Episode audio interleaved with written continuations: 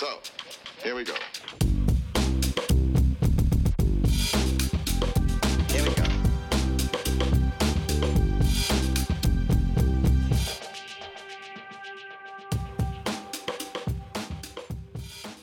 Forleden fik Jeg er Slattern premiere i de danske biografer.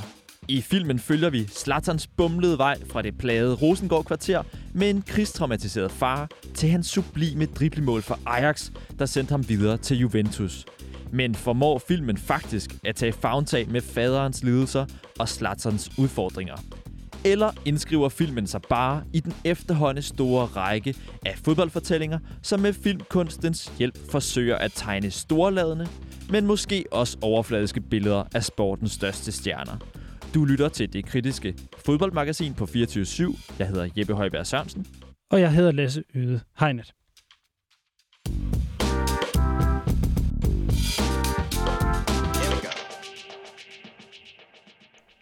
Lasse, synes du egentlig, at fodboldspillere er kedelige?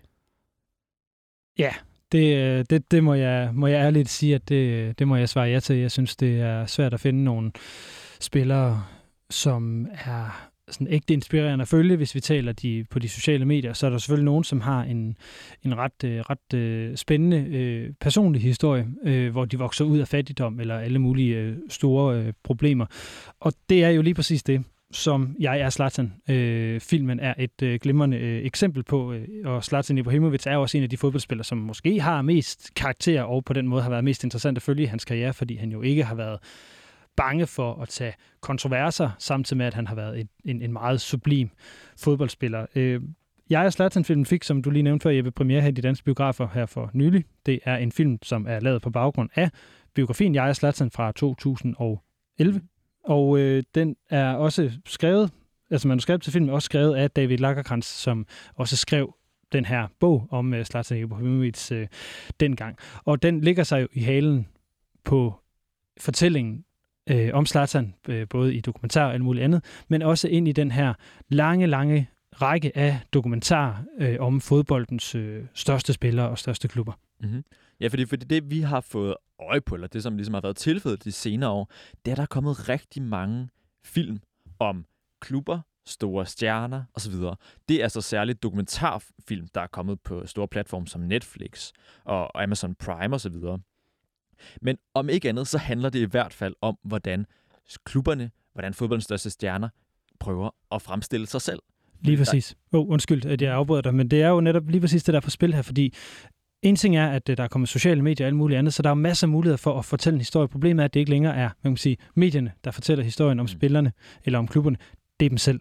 Så hvilken fremstilling er det egentlig, de laver? Det er noget af det, vi skal, øh, skal tale om i dag.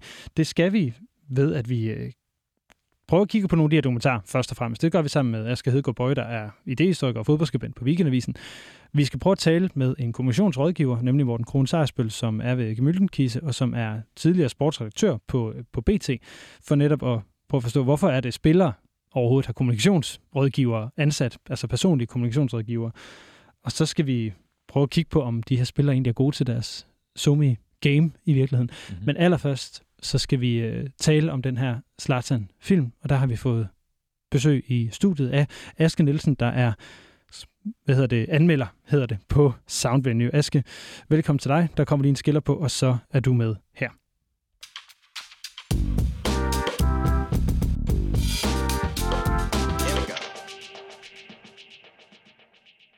Velkommen til igen, og tusind tak, for at du vil være med og, og prøve, prøve at fortælle os lidt om, hvad det er for en, en film. Øh, vi kunne måske starte med at spørge sådan, øh, altså, hvad er øh, fortællingen i Jeg er Slatan? Jamen, det er vel grundlæggende en historie om, øh, om unge, unge Slatan, som går fra øh, nærmest dårligt nok at spille fodbold, til for alvor at øh, tage sin karriere seriøst ved at øh, spille på det her øh, meget hårde Balkanhold, øh, hvor, han, øh, hvor han bliver opdaget af en Malmø talentspejder, og derfra så tager det sådan set mere eller mindre fart. Øh, sideløbende så følger vi ham i, i Ajax Amsterdam, frem mod at han bliver, øh, han bliver solgt til øh, Juventus. Du skriver jo i, i din rubrik, at filmen den slatanetter for lidt. Der er nok to spørgsmål. For det første, hvad betyder slatanetter? Og for det andet, hvad betyder det så i forhold til den her film? Jamen, øh, jeg troede faktisk, at øh, slatanere, det betød, at man bare gjorde noget ekstraordinært. Mm. Øh, fandt ud af, at det mere eller mindre betyder, at man dominerede. Øh, det, er sådan, en, det er en svensk journalist, der har fundet på begrebet, fordi at Zlatan, han slatanerede en øh, prisuddeling for svenske sportsudøvere, hvor han vandt øh, alle de priser, han overhovedet var nomineret til. Mm-hmm. Øh, og det er jo altså, når man så laver en film om Zlatan, og den bare er utrolig overfladisk og gennemsnitlig, så, øh, så, så lever den ikke helt op til, til hans, sådan, øh, hans tillægsord her, som er, øh, ja, handler om at gøre noget ekstraordinært og, Ja. og noget super godt. Overfladisk og og gennemsnitlig. Hvad, hvad mener du med det? Jamen, jeg tror aldrig rigtigt, vi kommer sæt på, hvem er Zlatan. Altså, jeg gik ind i biografen med den øh, idé, at Zlatan, han var sådan lidt en bad boy med et godt hjerte, mere eller mindre. Og det var det samme billede af Zlatan, jeg kom ud med, Mm. øh, uden rigtig at have kommet tættere på, på ham selv eller nogle af menneskerne i hans liv. Altså, vi, vi følger jo Zlatan fra, han er de her 10-11 år. Vi ser ham i lidt gå gennem at flytte fra sin mor over til sin far. Vi ser ham i nogle altså en halvsvær familiesituation, hvor politiet er hjemme ved dem, og måske sidder faren og drikker foran tv'et, og i hvert fald er traumatiseret over, over krigen. Man ser ham have problemer i skolen, hvor han ikke bliver accepteret, i hvert fald ikke af lærerne.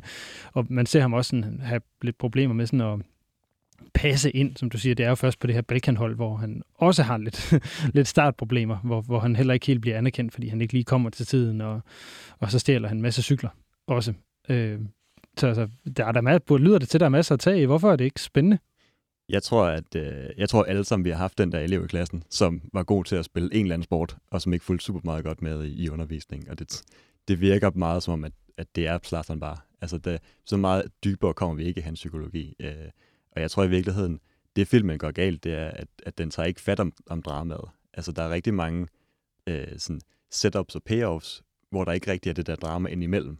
Altså for eksempel hans, øh, hans far sidder og drikker alkohol foran skærmen, øh, og på et tidspunkt så ender han med at, at, at acceptere Slatans fodboldkarriere, men vi ser ikke rigtig sådan det der, der hvor han kæmper med, og, øh, om, han skal, altså, om det er godt nok, at Zlatan han spiller fodbold.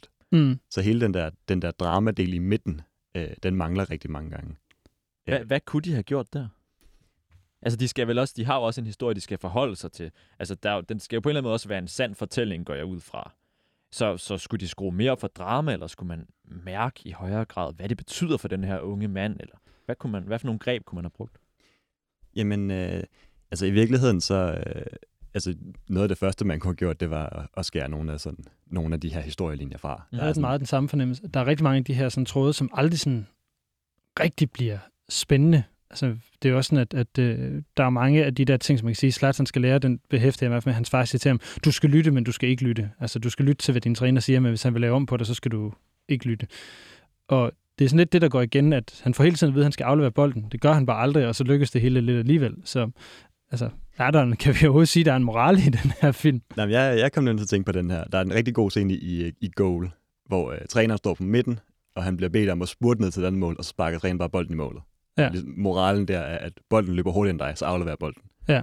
Øh, og den der morale, den er der bare aldrig rigtig i Zlatan-film. Jeg kunne jo godt have tænkt mig, at han bliver bedt om at spille bolden, og så gør han det rent faktisk, og så taber holdet, fordi at det Zlatan han kan, det er det der ekstraordinære.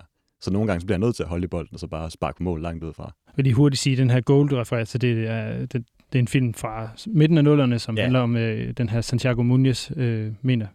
Er det ikke det, han hedder? Ja, det tror jeg. Øh, meksikansk spiller, der kommer til Newcastle. Øh, meget cool film inden for fodbold i hvert fald. Øh, forstår du, hvad der driver Zlatan, når du har set den her film? Nej, det tror jeg ikke. Altså, det, jeg synes- når han øh, kommer på det her Balkanhold, der er virkelig, at det, der driver ham, det er, at han finder en ven, som også er øh, sådan lidt udenfor og passer ikke ind i skolen. Øh, fordi i starten af filmen, så siger han, at han har tænkt sig at droppe at spille fodbold. Han finder på noget andet at lave, noget andet, han er bedre til. Øh, så det er lidt svært at finde ud af, hvad der i virkeligheden driver ham. Ja, altså, man skulle tro, det var øh, fede biler og øh, altså masser af penge og succes. Øh, men det tror jeg heller ikke rigtigt, man, sådan, man får set i filmen. Altså, der er også, da bogen kom frem der i 2011, der gik snakken jo meget på, at det her det var, var sådan, det var en socialrealistisk fortælling, ikke? Og dem har vi måske ikke så mange af fra fodboldens verden. At vi ikke, vi ser måske overfladen, som også er det, vi ligesom tænker, vi, vores tema er i det her program. Altså kommer vi egentlig under overfladen. Øhm, synes du, at man får et billede af et Sverige bag facaden, eller en socialrealistisk fortælling via den her film?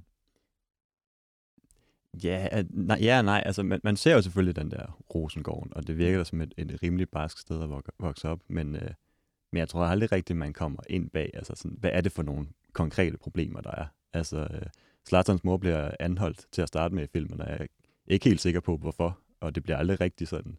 Det bliver ikke, bliver ikke talesat, nej. Det, det bliver ikke talt sat bagefter, øh, hvorfor hun blev anholdt, og om det har nogen, øh, nogen indflydelse på, øh, på børnene på den måde.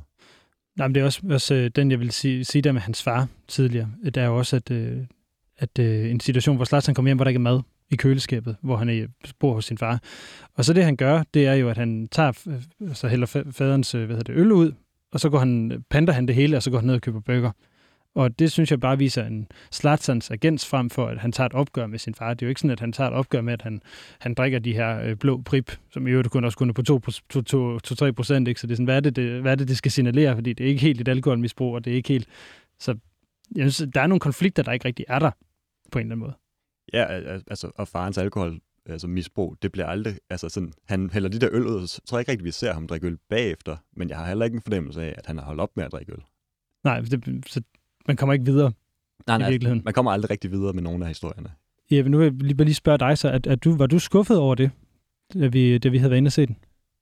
Altså, ja, det var jeg. Altså, jeg tror, så, som du også siger, Aske, jeg tror godt, man kunne have kommet... Man kunne godt have brugt nogle greb, som gjorde, at man kom længere ned i historien. Øhm, men jeg tænker omvendt også, at det også er en film, som skal henvende sig til bredden.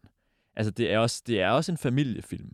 Og man kunne have gået, man kunne gå to veje med den her film på mange måder, ikke? Man kunne have blæst det, det socialrealistiske fuld op, og så, og så have set, hvordan det faktisk påvirker en dreng at, at, at komme fra de vilkår. Og så kunne man have fortalt den historie, man har fortalt, altså som er den, den positive historie om en dreng, der, der møder modstand, men kommer igennem det. Ikke? Men altså, jeg, jeg har det jo grundlæggende sådan, sådan altså, den, det er jo sådan, at man møder Zlatan tre forskellige steder i sit liv, og nogle Mm. gange så krydsklipper den også mellem de tre Mm. forskellige steder. Og jeg har det nogle gange sådan, at hvis man fortæller tre historier om Zlatan, så fortæller man ikke nogen historie om Mm. Zlatan. Altså, hvis man havde taget fokus på én historie, altså nogle gange, så kan de der biografifilm jo også fortælle utrolig meget om et menneske, bare, altså bare på en dag. Mm. Bare tage en helt tilfældig dag i deres liv, og så sige en hel masse om, hvordan de er helt generelt. Altså man kunne have kottet Ajax-delen fra, som ligesom er slutningen måske, og, og så have, have valgt enten hans barndom eller hans, hans år, i det, i, da han kommer til Malmø der, ikke? Ja. Hvor han møder alle konflikterne. Der er jo nogle af de her scener, hvor at han, øh, han blandt andet han, han nikker en skalle til en af de meget blonde svenske spillere, som han kommer i konflikt med, fordi han takler ham. Øhm, og så ser man ligesom, hvordan at, øh, at holdkammeraterne reagerer på det, og forældrene sætter det her, hvad kan man sige, en afstemning op om at stemme Zlatan ud af, af, af holdet simpelthen. Men der, der skal man også lige pointere, Zlatan han siger undskyld på, øh, på skadestuen. Mm-hmm. Og det virker sådan meget i filmen, sådan at, altså nu har Zlatan så undskyld, og han har ligesom, mod, han har godtaget den undskyldning her, hans holdkammerat, så er det bare forældrene, der er de onde, Mm. som ikke gider at, at godtage den her undskyldning, og vil have ham af holdet. Kan det ikke også bare handle om, at det her, det faktisk bare er en dreng, som er glad for at spille fodbold, og at filmen dermed også henvender sig til alle de unge drenge i Sverige, som egentlig bare godt kan lide at spille fodbold? Altså, at, tror du, der er mere at fortælle? Det, det ved jeg faktisk ikke, om der er.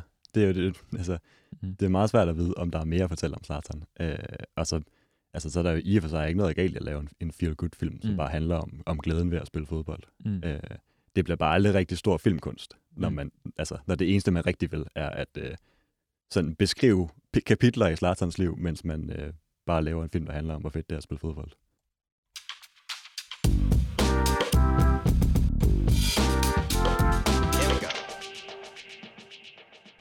Så har vi altså fortalt lidt om den her helt nye Jeg er Slatan-film, som vi startede med at skrive, sige, skriver sig ind i den her lange, lange række af film, der portrætterer fodbolden. Det her det er jo så lidt specielt, fordi det er en spillefilm, men i virkeligheden så synes jeg lidt, det godt kunne have været en af de her øh, dokumentarer, som der har været på Amazon, eller på Netflix, eller på HBO over de sidste 5, 6, 7 år, hvor det buner med Mm dokumentar om, øh, om fodbolden. Både øh, de store ledere i Guardiola og spillere som Ronaldo og Griezmann, og ikke mindst klubber som Sunderland, Juventus, Boca Juniors. Øh, jeg har personligt primært set dem, der har været på Netflix, og der har der været den her Sunderland til I Die, som er også ret anmelder rost. Så har der været øh, om Boca Juniors, og så er der den her rundt om Cristiano Ronaldo, og, øh, og så Juventus, øh, hvad hedder det, første holdet, som, øh, som jeg har set.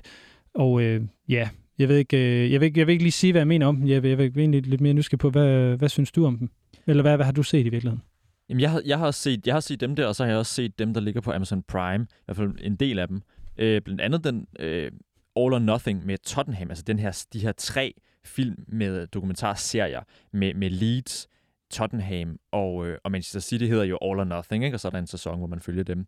Jeg har blandt andet set den med, med Tottenham, hvor det er Mourinho, som er, som er øh, træner det år.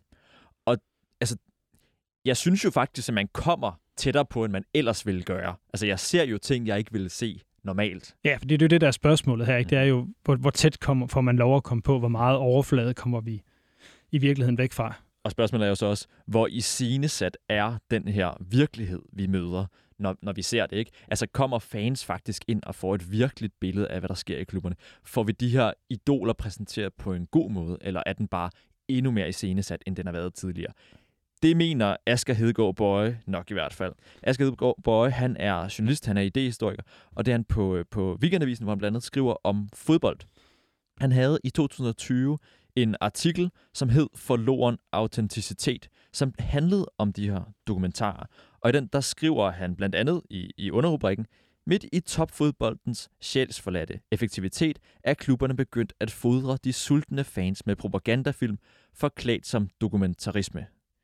Vi har interviewet Asger Hedegaard Bøje, og vi startede med at sætte et klip på for den film, som hedder Førsteholdet Juventus, som ligger på Netflix, hvor en vis Claudio Marchisio, altså den her lækre midtbanespiller, han lavede en tilsvarende lækker kop kaffe i sit køkken. Eccoci qua, sono arrivati in tempo. ok.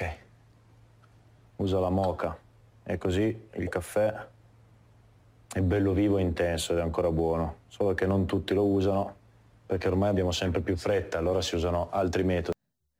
Asger Hedegaard Bøje, nu kan det være, at du er mere italiensk køndig, end jeg er, men jeg kan, jeg kan følge med så, så langt, at jeg ved, at han står og brygger en meget lækker kop kaffe på sin særlige mokka-maskine. Hvad er det for et billede af de italienske spillere i Juventus og spillerne i Juventus i det hele taget, vi får præsenteret i den her dokumentar? Jamen, det, altså lige præcis den her, øh, den her scene, det minder jo mest af alt om sådan en øh, Nespresso-reklame, øh, hvor øh, George Clooney er skiftet ud med Claudio Marchisio. Og det er virkelig så italiensk og, og så dekadent, som det kan blive, med han ligesom flyder rundt i sit, i sit lækre køkken og, og brygger kaffe øh, til sig selv øh, og alle seerne. Øh, og det er jo et, det er jo et, et eksempel på, på den her øh, hvad kan sige, tendens, øh, som er, øh, at, at de her fodboldklubber, de gerne vil, vil øh, promovere sig selvfølgelig igennem øh, dokumentar, film, øh, men også øh, skabe et særligt image, skabe en særlig følelse hos, øh, hos seerne. Og hvad, hvad, er det som for en, så oftest er, hvad er det for en følelse, man skal af- have af, af Juventus? Hvad er det for en følelse, Juventus-fans skal have? det er en følelse af noget, øh, noget øh, dyrt, noget rigt, noget tra- øh, traditionsborget, øh, en nærmest sådan, øh, følelse af noget royalt. Altså Juventus har jo den her øh, Øh, position på mange måder, som Real Madrid har i, i Spanien, eller Bayern München har i Tyskland, at enten holder man med dem, og det er der rigtig, rigtig mange, der gør, eller også så kan man ikke udstå dem. Og, og det er klart, at, at den her dokumentar, den henvender sig til de folk, der på forhånd øh, holder af Juventus og holder med Juventus. Og de skal have den her følelse af, at, at de virkelig er i, i samme båd med, med nogle helt særlige, ja nærmest øh, øh, kongelige figurer.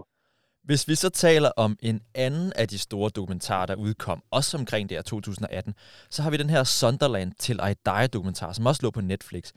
Kan man forestille sig, at de vil brygge en kop kaffe i den, som er så lækker i hvert fald? Øh, Nej, det, det, det, det har jeg svært ved at forestille mig. Det er nok noget øh, Hvorfor det med nogle egentlig? store pints. Og, jamen, fordi man kan sige, at uh, Sunderland-dokumentaren er jo på mange måder lidt anderledes end, end, uh, end uh, de her, uh, de her øh, dokumentarer, som, som storklubberne Manchester City, Tottenham, Juventus osv. har fået produceret. Øh, fordi den handler jo... øh, den, den handler jo ikke så meget om at vinde fodboldkampe, som om at tabe dem, og alligevel have et, øh, et, øh, et stort øh, lokalt fællesskab. Øh, men man må ikke tage fejl af, at, at selvom øh, den her Sunderland-dokumentar, som jo er, er prisbelønnet og som, som virkelig har fået, fået mange gode med på vejen, at den virker mere autentisk eller mere ægte end de andre, så er den, så er den på helt på samme måde og på, på linje med de andre også en, en måde for klubben at øh, positionerer sig på over for sine fans. Ja. Øh, øh, og det gør lige- man jo så på en anden måde. Ja, for lige, lad os lige høre lidt, hvordan den måde måske er, for vi har også et lille klip med fra, fra den, så prøv lige at høre efter en gang. Dear Lord, help Sunderland because the success of our team leads to the success and prosperity of our city. Amen.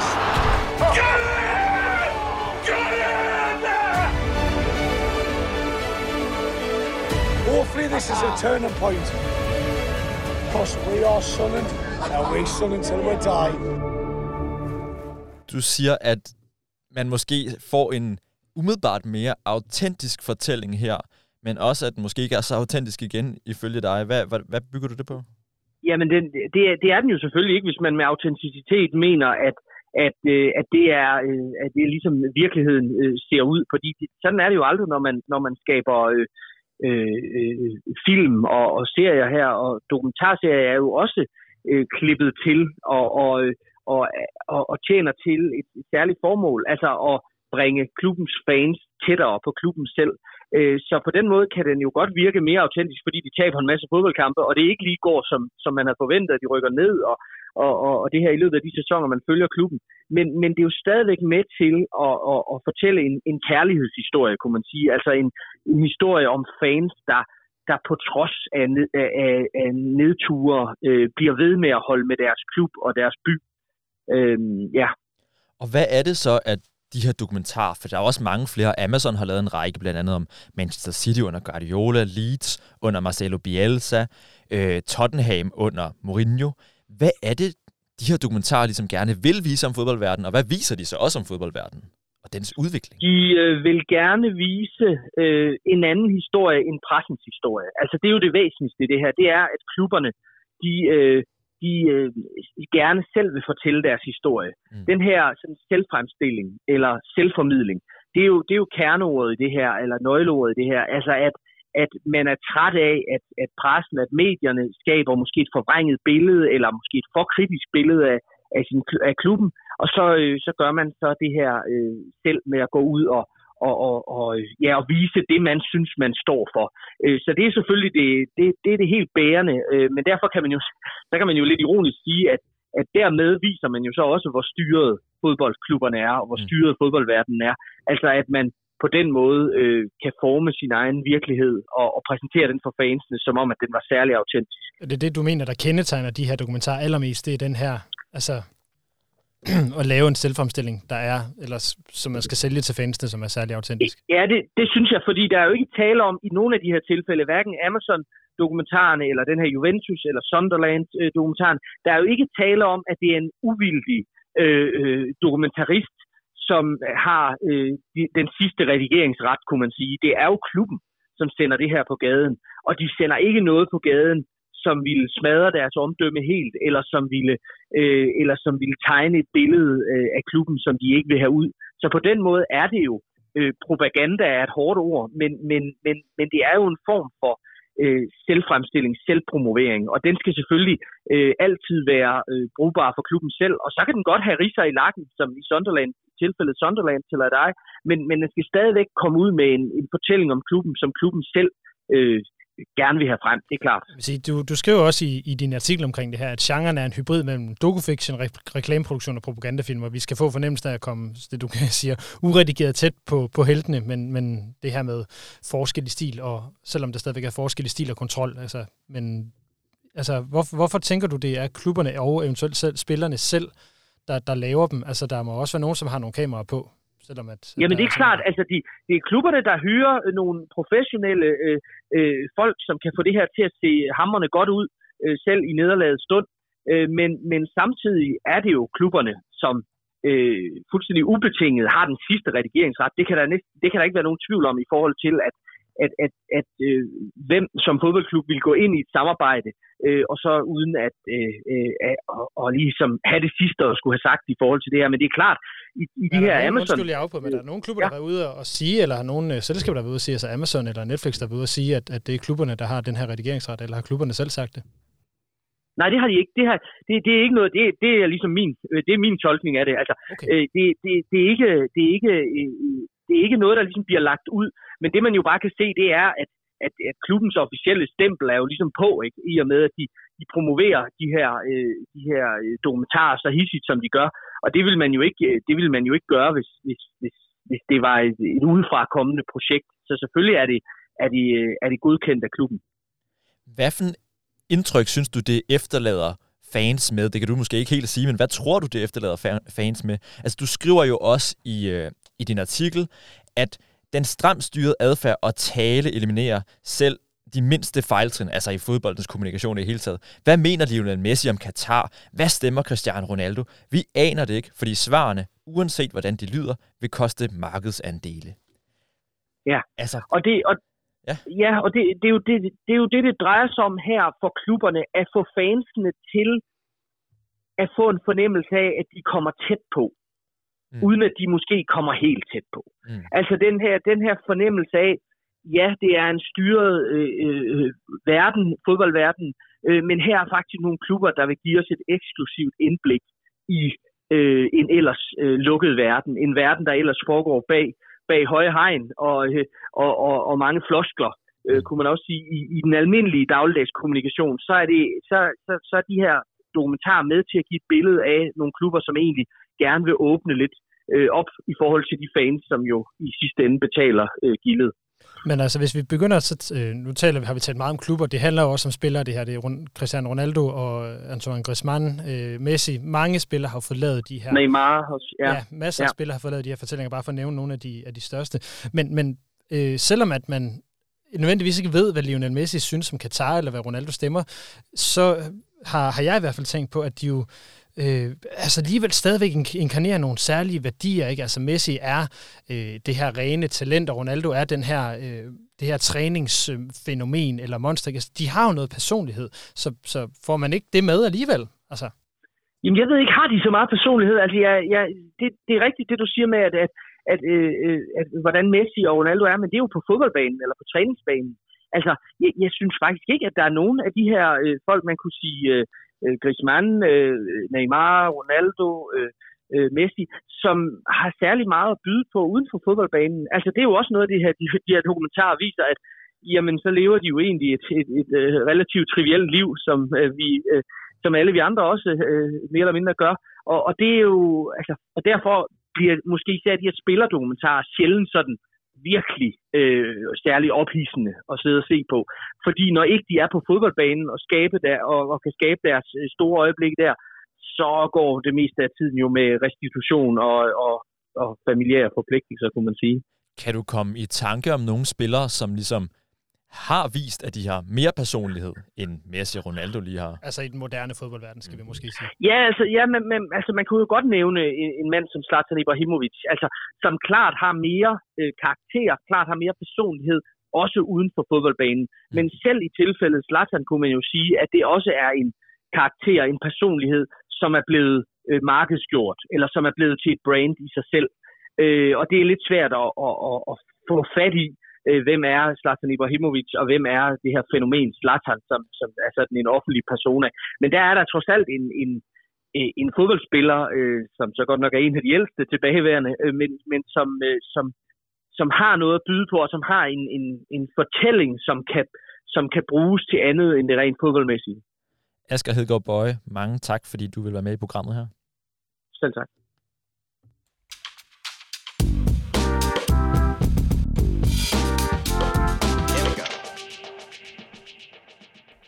Nu har vi altså talt lidt om, hvordan vi som iagtager, journalister, anmeldere, og også os to, Lasse, vi ser på de her film, som er kommet frem.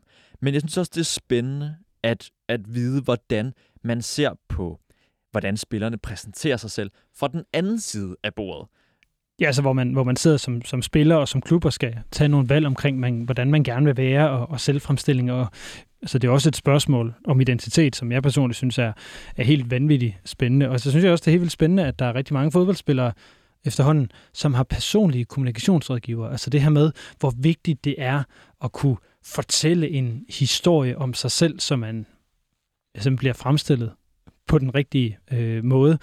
Øh, og så er det jo så det store spørgsmål, som man kan være sig selv i det. Men, men vi, vi to er blevet rigtig nysgerrige på, hvorfor har spillerne det her? Hvad er det egentlig, de her kommunikationsrådgiver, de, øh, de gør? Altså gør de fodboldspillerne mere spændende, eller, eller er de i virkeligheden med til at gøre dem vildt generiske? Så derfor der snakkede vi med Morten Krone Sejersbøl. Han er kommunikationsrådgiver, og han rådgiver blandt andet fodboldspillere om, hvordan de skal fremstille sig selv i medierne. Ja, det kan vi tale med ham her i går, og det interview, det får I lov til at høre lige her. Morten Krone Sejersbøl, øh, direktør i Gemyldenkisse for Sport, Kultur og Underholdning. Velkommen til. Du er øh, kommunikationsrådgiver for fodboldspillerne Joachim Andersen og Marco Singvartsen, blandt andet. Er det ikke rigtigt? Jo, det er rigtigt. Hvad laver du? Så har vi, øh, Oh. så har vi heldigvis også sådan en, en række andre kunder, der, der sådan er der en, en gang imellem, når de har et, et behov for et eller andet. Hvad laver du for eksempelvis Joachim Andersen og Marco Singvartsen? Jamen, øh, for dem øh, handler det om, om forskellige ting. Altså, de er jo to helt forskellige cases, som også er forskellige, på forskellige tidspunkter af deres liv. Så måske er det mere sådan relevant at tale om, hvad man kan lave sådan mere generelt. Øhm, fordi de, de, kan, de kan jo have helt forskellige øh, ønsker og formål med deres kommunikation. Altså, for nogen kan de være på et tidspunkt øh, meget tidligt i deres karriere. For eksempel Joachim Andersen, som han var, da vi begyndte at arbejde sammen med ham for en 3-4 år siden, hvor han egentlig spillede rigtig meget i, i Sampdoria, men hvor ingen kendte ham, fordi han var taget afsted fra Danmark som 16-årig. Så han ville gerne have lidt mere omtale af sig selv for at øh, tiltrække sig opmærksomhed fra andre klubber, fra landsholdet, øh, og fra, fra, fra potentielle sponsorer, fordi han gjorde det rigtig godt, og de kendte ham i Italien, men resten af, af Danmark, og ja, de, omtalte der, øh, for, for dem var han ikke rigtig et navn. Så der var vores opgave blandt andet at få nogen til at fortælle historien om ham. Hvor- Hvordan gør I det? Det kan være, øh, det kan være ved at ringe til journalister og øh, sige, øh, kunne I være interesseret i et interview med Joachim Andersen? Han er interessant på grund af det og det og det. Og, og så, så hjælper vi for eksempel med at sætte det op. Øhm, det, det er meget skægt, fordi man tror jo bare, at man kan ringe til fodboldspillere, i hvert fald de fleste Superliga-spillere, eller det har man kunnet sådan traditionelt. Men i udlandet er det en helt umulig ting. Så hvis man tilbyder et interview til en udenlandsk journalist, så, så tager de ofte, ofte imod det. Okay, Og der kan, vi jo, der kan vi jo så for eksempel hjælpe dem med at, at komme på gode historier. Men et eksempel, det var også, da så Joachim Andersen for nu at holde fast i ham, han skiftede til Lyon i Frankrig. Øh, Det blev jo øh, Danmarks historiens største handel, og der var der, der, var der to ting, synes jeg, som var vores opgave. Den ene var at gøre opmærksom på, at han var åben for at skifte væk fra Sampdoria, og det var under år, eller efter år overensstemmelse med, i overensstemmelse med både Sampdoria og med ham selv og hans agent og sådan noget, øh, fordi de var egentlig også interesserede i at sælge. Så der tilbød vi et interview til en engelsk journalist. Vi valgte en fra Goal.com, fordi det var sådan en verdensomspændende medie, øh, og det var på engelsk, så alle forstod det, og han var blevet sat i forbindelse med Arsenal, så Goal.com var interesseret i at have et interview med ham. Og øh, jamen, der, øh, der lavede vi så et interview, satte et interview op, og øh, da det blev trygt, så spredte det sig til hele verden, og øh, ugen efter begyndte der at komme tilbud fra alle mulige andre klubber, så, så prisen steg fra sådan cirka de der 18 millioner euro, som de havde lagt først i, i bud, til, øh, til, jeg tror det var 26 millioner euro plus 4 millioner i bonus. Øhm, da, da den Men, men er, det, er, det, er det så også alt, det I gør ved at, ved at lave så de her interviews op, og så ligesom hjælpe ham i hans karriere? Øh, er det, er, er det, jeg er bare nysgerrig på, hvor meget er I inde over hans hvad kan man sige, daglige øh, personlige kommunikation med, øh, med omverdenen på sociale medier eller lignende? På, på sociale medier, der, der er sådan en som øh, Joachim Andersen øh, rimelig selvkørende. Øhm, så der har, vi ikke, der er vi ikke inde over det. Vi har i starten givet ham nogle øh, gode råd til, hvordan man øh, kan gøre, hvilke hashtags man kan bruge, og hvad der måske kan være spændende at kommunikere. Men ellers så er det noget, han gør selv. Men vi hjælper også nogen med, øh, med sociale medier sådan i, i højere grad. Altså giver, giver gode råd til lige præcis i den her forbindelse, så kunne det være godt at fokusere på det og det, og være og hjælpe med, at, eller at, at, at opfordre til, at man kan tagge bestemte øh, personer eller klubber, eller hvad det nu må være. Ja, altså hvad, øh, hvad, er, hvad vil sådan en som Joachim Andersen gerne opnå med, med, med at have en, en personlig profil på den måde? Han har jo 75.000 følgere, det er jo et ret højt antal, må man sige. Ja, bestemt. Jamen, øh, det kunne for eksempel være at, øh, at fremme personlige øh, øh, samarbejdspartnere, øh, hvis der er nogen, øh, nogle sponsorer, eller hvad man, øh, hvad man vælger at kalde dem, som, øh, som gerne vil brande sig op af ham, så, så er det selvfølgelig attraktivt at blive set for hans 75.000 følgere, som sådan forholdsvis dedikeret, ikke? altså enten interesseret for ham, eller for Crystal Palace, eller landsholdet, eller fodbold som sådan. Øhm, så det, det, kunne godt, det kunne godt være en, en sponsor eller kommersiel partner, som kunne være interesseret i at, at, at være med der. Men altså nu, som du siger, nu har han jo, nu siger du, det kunne være folk, der er interesseret i Crystal Palace. Han har jo spillet for Fulham, og for Lyon, og for Sampdoria, og for Twente. Han har været mm. langt omkring i virkeligheden, kan man sige. Mm. Så øh, har I, I har ikke været inde og guide ham omkring, hvilken historie han skal fortælle om sig selv? Altså, vi har... Jo, det var egentlig det andet, jeg, jeg ville nævne. Øhm, vi har talt øh, med ham, altså, men jeg, jeg er måske ikke så vild med lige at tale om øh, bare lige ham, eller sådan om, øh, om andre sådan, øh, konkrete personer, fordi det er jo meget, det, er jo, det, er jo, det kan jo godt være en lille smule, øh, det er en meget personlig ting at gå ud for mig at dele, hvis det er, hvis det er noget med dem. Men jeg vil godt give et, et konkret eksempel øh, med, med Joachim Andersen. Øh, det var, da han så skiftede til Frankrig, så vil der tit være nogen, som forventer, at når der kommer en dansk forsvar, så kan det være sådan en stor vikingagtig klippert. Øh, men der var det vigtigt for os at fortælle, at Joachim Andersen var et boldspillende forsvarsspiller, øh, som var vokset op i, i det hollandske fodboldsystem og havde lært den der ja, boldspillende øh, bil, øhm, for at de ikke skulle forvente, at der kom noget andet, altså for at forventningsafstemme. Så, så det var en historie, vi for eksempel henvendte os til og fortalte om, hvordan han havde spillet angriber som ung, og engang var blevet udskiftet i, i pausen, da hans hold førte 9-0, og han havde scoret alle ni mål, altså for ligesom at give plads til andre. Men det er ligesom en, en del af sådan en fortælling, man kan, kan vælge at tage for forventningsafstemmen, så, så han ikke bliver mødt af kritik om, øh, hvorfor kan han ikke finde ud af at takle. Det kan han så også godt, men altså, du ved, øh, for ligesom at fokusere på det rigtige. Noget af det, som vi har været interesseret i i programmet her, det er også om, om der ligesom kommer for meget overflade, om den her fortælling, den ligesom går dybt nok om spillerne. Altså mm-hmm. er Mhm. fodboldspillerne i bund og grund blevet kedeligere, i takt med, at folk som ja. dig, altså kommunikationsrådgiver og pressefolk i klubberne osv. er kommet ind. Hvad synes du egentlig om det? Er fodboldspillerne blevet kedeligere? Nej, det, det synes jeg faktisk ikke. Øhm, der har været en periode, hvor de, var, hvor de var kedelige, men jeg synes, der er mange, der er rigtig gode til at fortælle deres egen historie. Øh, og som jeg også sagde, så, øh, så detaljstyrer vi for eksempel ikke Joachim Andersens Instagram eller, eller andre profiler. Altså det, det, står, det står han selv for. Øh, jeg tror, jeg tror, de kedelige, det er dem, hvor der sidder kommunikationsfolk og skriver dem. Øh, great win yesterday, let's go. Men det er jo, Agtigt. altså, det, nu er det lidt hårdt måske, men det er jo langt hen ad vejen, det der sker på Joachim Andersens profil. Ikke at vi skal hænge ham ud for det, det er jo helt i orden, men det er jo meget det, han skriver faktisk.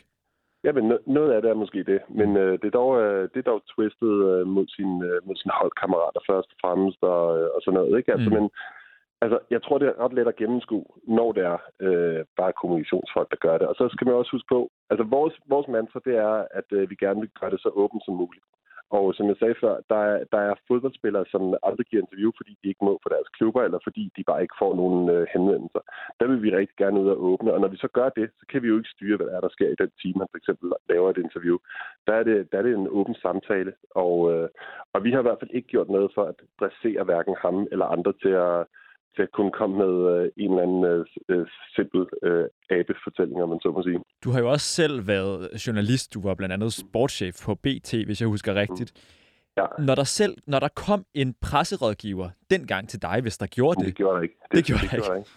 Okay, så, så skal jeg måske lige omformulere mig. Hvad tror du, du havde tænkt, hvis der kom en presserådgiver? Havde du været glad for, at de kom med en historie, eller havde du tænkt, ah, nu skal de bare lige gøre lidt skønt reklame for den her spiller? Jamen, altså, jeg ville da, jeg ville da vurdere, hvad, hvad historien var, mm. og så ville, jeg, så ville jeg lave en interview eller skrive historien, hvis den var spændende. Mm. Altså, det, det, var, det, det, jo, det var egentlig ikke rigtigt et tema, netop fordi, at enten kunne man selv gå til spillerne, eller også så var det, så var det bare lukket land. Altså, jeg har aldrig vidst, hvordan jeg skulle komme i kontakt med Christian Eriksen, for eksempel. Mm. Øhm, jeg tror, hvis nogen så ringede og sagde, vil du skrive øh, interviewet med Christian Eriksen, der vender tilbage til topfodbold, så ville jeg da sige ja. Det er der, det er der slet ingen tvivl om.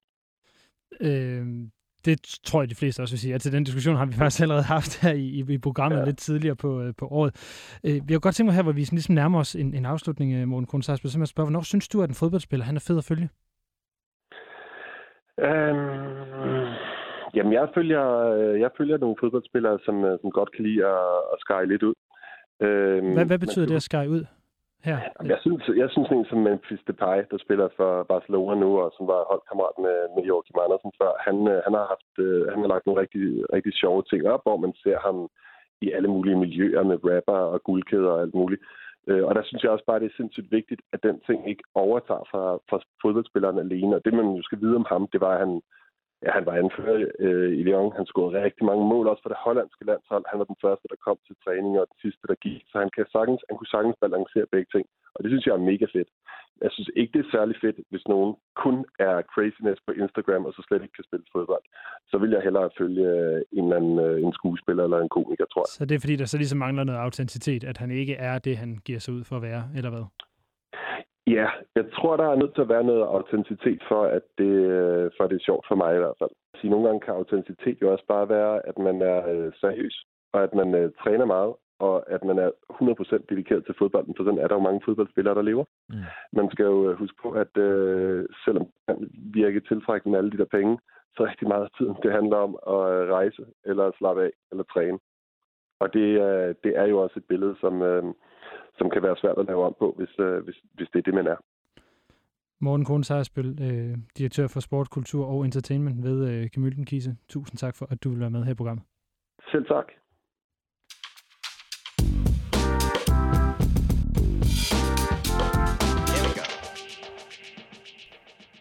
Som vi jo snakker med Morten Krone om, så er et af de greb, som spillerne kan ty til i deres kommunikation, det er jo blandt andet de sociale medier. Personligt følger jeg faktisk ikke så mange fodboldspillere på Instagram eller ja, Facebook eller, eller Twitter, eller hvor det nu kunne være. Nok fordi, at jeg ikke har en forventning om, at de vil være så underholdende. Fordi man ofte har set de her lidt generiske billeder, hvor en, en, øh, en spiller skriver, come on lads, better luck next time, efter de har tabt. Noget af den duer, ikke? Ja, eller sådan den der klassiker. Vi er meget skuffet over, at vi har tabt, men vi er klar igen næste uge. Vi glæder os til at støtte jer, eller glæder os til at se jer, eller sådan et eller andet. Meget, meget generisk, meget forudsigeligt og meget forventeligt. Altså omvendt er der selvfølgelig også spillere, som faktisk er ret sjove. James Milner fra Liverpool, han har for eksempel en ret sjov Twitter-profil, hvor han skriver jokes og alle mulige kække kommentarer og svarer på nogle af eksperternes deres kritik og sådan noget der. Øh, men Lasse, for at faktisk at dykke ned i nogle af de her Instagram-profiler og se, om de er mere underholdende, end vi måske har en, en fordom om, så har vi øh, fået fat i en komiker. Ja, det har vi. Vi har fået fat i Oliver Stanescu, som øh, er komiker. Og øh, altså, grund til, at vi har taget fat i Oliver, så er det simpelthen for at finde ud af, altså, er der nogle fodboldspillere derude, der, er, der egentlig er sjove? Mm-hmm. Og øh, nu har startet vi jo den her udsendelse med at tale om Zlatan Ibrahimovic, som er en af dem her med karakter. Så vi spurgte ham, om han øh, ville kigge på Zlatans øh, Instagram. Mm. Vi spurgte, om han ville kigge på Pierre Emil Højbjergs Instagram, og jeg vil sige, det var sådan forholdsvis øh, random øh, tilfældigt valgt fra, fra vores side, det skulle være Pierre Emil. Og så sagde vi, at øh, han måtte egentlig gerne bare lige slå sig løs med en tredje spiller også. Så øh, jeg synes, vi skal prøve at ringe til øh, Oliver Stanescu for at høre, hvad, øh, hvad han har fundet ud af, om, om de her egentlig har et godt somi-game, mm-hmm. de her forskellige fodboldspillere. Lad os prøve at ringe til Oliver her, så se om han, øh, han er med derude et eller andet sted. Der er i hvert fald noget, der ringer. Hej Oliver, det er Lasse fra 24 Hej Lasse. Hej Oliver. Oliver, vi har lige fortalt, at vi jo har lytterne, at vi har jo bedt dig om at kigge nærmere på nogle forskellige fodboldspillers uh, Instagram-profiler, blandt andet Zlatan uh, Ibrahimovic. Uh, har du lyst til at starte, starte med, med ham, og så bare fortælle mig lidt om, hvad det er, du synes, du ser, når du går ind på hans profil? Ja, det kan jeg godt. Uh, jeg har kigget lidt på Zlatan Ibrahimovic ud fra det synspunkt, at uh, hvis man ligesom opdager ham for første gang, mm. og jeg vil sige, hvis man ikke er den største fodboldta- øh, fodboldfan, øh, så kan man godt hurtigt tænke, det her er nok en influencer med ret meget selvtillid. Hvordan Fordi, ser du det? ja, jamen det virker, altså når man kommer ind på Zlatan, jeg vil sige, han er en ret kendt fodboldspiller og sådan noget, så de fleste ved det nok godt, men han virker meget som en, der godt kan lide at vise, at han har et rimeligt borgsliv, og det er meget noget med kampsport og store kendiser, og så en smule fodbold, nemlig. Så, så fodbolden øh, fylder ikke så meget for ham, eller hvad? Der er lige lidt i starten, sådan, men, men, øh, men jeg vil sige, der er også rigtig meget, sådan, hvis du scroller lidt ned af hans profil, så kommer du hurtigt ned til sådan noget, hvor han laver en del reklamer og sådan noget, øh, som godt kan virke lidt underligt. Også især, hvis man, øh, hvis man ved samtidig, at, at de tjener jo typisk ret mange penge. Øh, altså jeg føler lidt, når jeg kigger på Slatterns profil, som om, at han er øh, et skridt fra at være øh, Sveriges nye Fie Laversen. Altså han, han mangler nærmest bare lige at sige like og subscribe efter sin video og med de reklamer, så, så tror jeg, han er ved at være der. Når du, øh, når du siger Fie Laversen, øh, føler du så, at du kommer tættere på Zlatan Ibrahimovic via den her profil? Altså lærer du noget? Man, man, man, hvis man følger Fie Laversen, så har man vel et billede af, hvordan hun er som person, må man sige. Ikke? Er, er det det samme tilfælde med Zlatan? Øh, nej, det er nok rigtigt nok, at der er sådan, det går, det er ikke verdens bedste sammenligning, men, men der, fordi Fie, hun gør jo også, hende kommer man tættere på og også mærker alt det dårlige, fordi Zlatan, det er meget et glansbillede, og noget med, hvor god han er til kampsport, det er virkelig noget, man finder hurtigt ud af, at det, øh, det, er han, det er han fed til, og han ser måske sig selv lidt som en, en form for, ja, Gud er måske meget sagt, men man er faktisk lidt i tvivl, om det er sådan, han ser sig selv. Øh, han synes i hvert fald, at sig selv er ret nice. Jeg kan godt forestille mig, at han har lidt et håb om, at hvis du er en type, der ikke rigtig har fundet din trosretning i livet, ikke rigtig ved, skal være ateist, skal er det islam, er det kristendommen, så tror jeg måske, Zlatan har det meget sådan, hvad, hvad med at tro på Ibrahimovic? Der var jo også, vi har haft en anmelder i studiet tidligere, som sagde, ja. at, at der er lavet et svensk øh, udsagnsord, som hedder slataneter, som betyder sådan at gøre noget meget, hvad kan man sige? Noget med kraft, noget med at dominere. Kraft, noget, noget powerful. Øhm, mm. Så man kunne måske godt tænke, at der skulle laves en trosretning, som hedder slataismen, eller noget af den, du er. Jeg vil i hvert fald sige, at mit indtryk er, at han ikke vil have noget imod det. Mm-hmm. Øh, jeg tænker sådan, normale mennesker, du må tænke, ah, det er måske lidt meget. Jeg hedder Torben og bor i Ringsted, men jeg tror, at Zlatan, øh, han vil være helt cool med, at der kommer en trosretning, som man ligesom kunne dyrke. Altså, nu, nu er Zlatan jo også ret, ret højt på strå. Han er en af de, de mest kendte fodboldspillere i, i det her årtusind, og har haft en, en meget imponerende øh, karriere. Hvis vi så prøver lige at tage, tage, tage et skridt lidt længere ned af, af stigen til sådan den, den halvdanske andedam med, øh, med Pierre Emil Højbjerg, som, øh, som jo spiller på det danske landshold og spiller for, for Tottenham. Øh, Oliver, når du har været inde og kigge på, på Pierre Emils øh, hvad hedder det, Instagram, hvad, hvad er det så, der slår dig, når du, når du kigger på den? Det, det er lidt noget andet. Øh, jeg vil sige, han har jo også øh, altså en del millioner færre følgere end, øh, end Slatern, men, øh, men stadig mange følgere. Øh, jeg vil sige, mit indtryk er, når jeg kommer ind på hans profil, det er klart, her er der en, der spiller øh, fodbold. Han er på landsholdet. Han er øh, dygtig, virker det som om. Han kan godt lide at øh, vise billeder med de bedste spillere fra Tottenham. Nu jeg ved lidt om fodbold, så det er sådan... Altså, det er ikke det er de kendte spillere fra Tottenham, der bliver taget billeder med, ikke?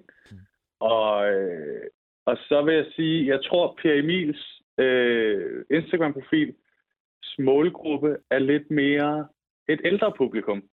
Øh, for der er også meget sådan noget med, at han har fået en baby, og øh, altså jeg kan godt forestille mig, at han taler meget til, uden at man skal dele det op sådan i køn, men til nybagte mødre. Det er Pierre Emils målgruppe. Øh, Har du på fornemmelsen, at han ligesom selv står for, for indholdet, eller tror du, det er, det er skabt af nogle, nogle andre, nogle, nogle rådgiver, noget den du altså jeg håber ikke, der er nogen rådgiver, der har lavet det her. Mm-hmm. Hvorfor ikke det? Jamen, fordi det, det virker rigtig meget som, øh, som, en, øh, som noget, vi andre også godt kunne lave, uden de største. Altså, så skulle det være sådan noget, fordi han ikke har så meget tid. Fordi det er også lidt indtrykket, man får, at, at her er der en familiefar, øh, der, øh, der måske ikke er der sådan vildt meget for sin familie, fordi han har brugt overdrevet meget tid på fodbold. Men hvad, øh, hvad, hvad, hvad tænker du, da han gerne vil fortælle om, om, om sig selv med den? Fordi jeg, tæ- jeg, så, jeg har også været inde og kigge på den, og jeg synes jo egentlig netop, det lignede, at han egentlig måske bare var en, en, en, en, en glad mand, som er helt vildt glad for sin familie og for, for det job, han har. At han så tilfældigvis er fodboldspiller, så ret kendt er jo så måske derfor, der er mange, ind- øh, mange der følger det. Ja, men det, det er også sådan lidt mit indtryk, men, øh, men jeg vil sige, at han, øh, der, der, der, øh, der er sådan, så meget familie er der heller ikke. Mm. Så, Altså, så, sådan, så, så, du, så, så du ser ikke, at, at han er ved at lave sådan en eller anden stor fortælling om, om, om en eller anden, øh, lidt ligesom Zlatan, altså der er en persona, der er noget, øh, der er noget, der ligesom skal, skal skabes en, en, en decideret historie, der skal fortælles. Jamen, det jeg vil måske råde ham til nu, hvis jeg kom ind i, i øh, hans, øh, hvad hedder sådan noget, øh, øh, reklame-ting, der skal hjælpe ham med hans Instagram, det er det, jeg vil sige, øh, få noget mere uperfekt ind. Det er meget et glansbillede, ikke? Mm. Øh, så måske sådan noget med, hvor hans baby gylper. Det tænker jeg, han må have oplevet.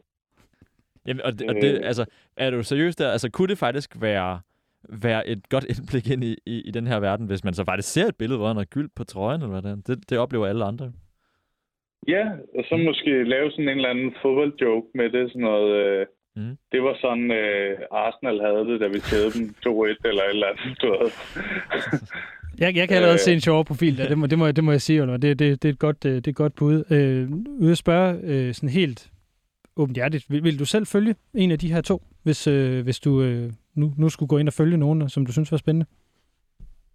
Jamen, det værste er, at øh, trods jeg var en lille smule negativ, jeg tror, jeg ville følge Zlatan, Hvorfor? hvis jeg skulle sådan vælge, fordi at der virker bare til at ske rimelig meget derinde. Altså, det er sådan noget med, han møder, han, er, han ses med Novak Djokovic en gang imellem ham, verdensætteren i tennis. Mm. Han, øh, han smadrer en eller anden, øh, hvad hedder det, boksebold helt vildt sindssygt, og Jeg tror også, der er et billede øh, med paven. Altså, Ja, så ja, skal jeg sgu ind og følge ham, ikke? hvis han har, han har billeder med paven. Men altså, Ja, men man er jo, man er sådan, man bliver nødt til at lægge sådan noget, jo, man, man, det er sådan, altså jeg tror også, jeg bliver, jeg kommer til at, at have den trosretning der, når den bliver lavet. Ja. Fordi det er rimelig balls, det han er gang i. okay. Øh, hvad hedder det? Nu, du, vi, vi spurgte, om du vil kigge på, på en anden øh, tredje tilfældig. Sådan, kan vi bare sådan meget kort... Øh, har, har du haft tid til det, eller, eller blev du simpelthen så overvældet af sl- slataismen her, at, øh, at du blev omvendt? jeg blev så overvældet, men øh, øh, jeg, jeg har faktisk ikke haft noget at kigge øh, øh, på det. Nej, men det, det, det tror jeg godt, jeg kan forstå, når man, når man netop har, har mødt øh, Zlatan. Der er også, hvad hedder det, alle de her Chuck Norris-agtige jokes med Zlatan, ikke? At øh, det er ikke Zlatan, øh, Zlatan laver ikke dit, øh, din lektier. Zlatan, han bliver lektienummer at lave sig selv, eller sådan et eller andet, Ja, øh, du det ved, helt, helt overdrevet. Oliver Stanescu, tusind tak for, at du vil være med her og fortælle lidt om, hvordan øh, du, øh, du har set de her øh, spillers Instagram-profiler, og øh, måske hvordan at, øh, de kunne blive en lille bitte smule sjovere. Det var så let. Hej. Hej hej.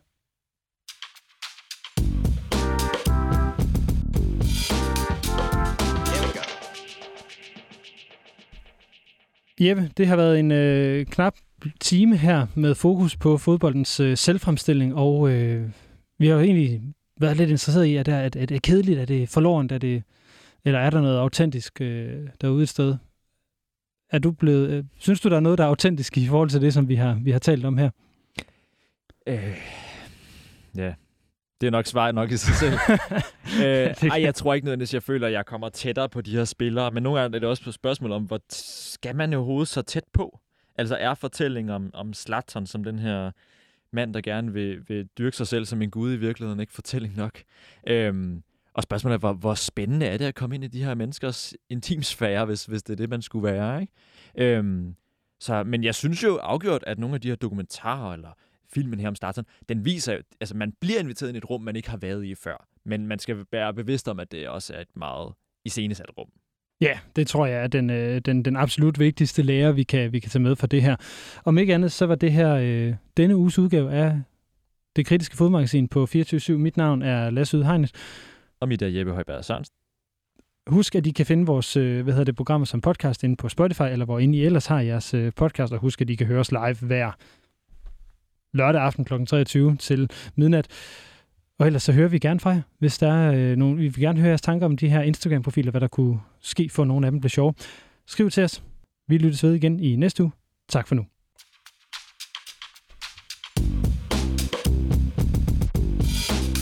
Yes!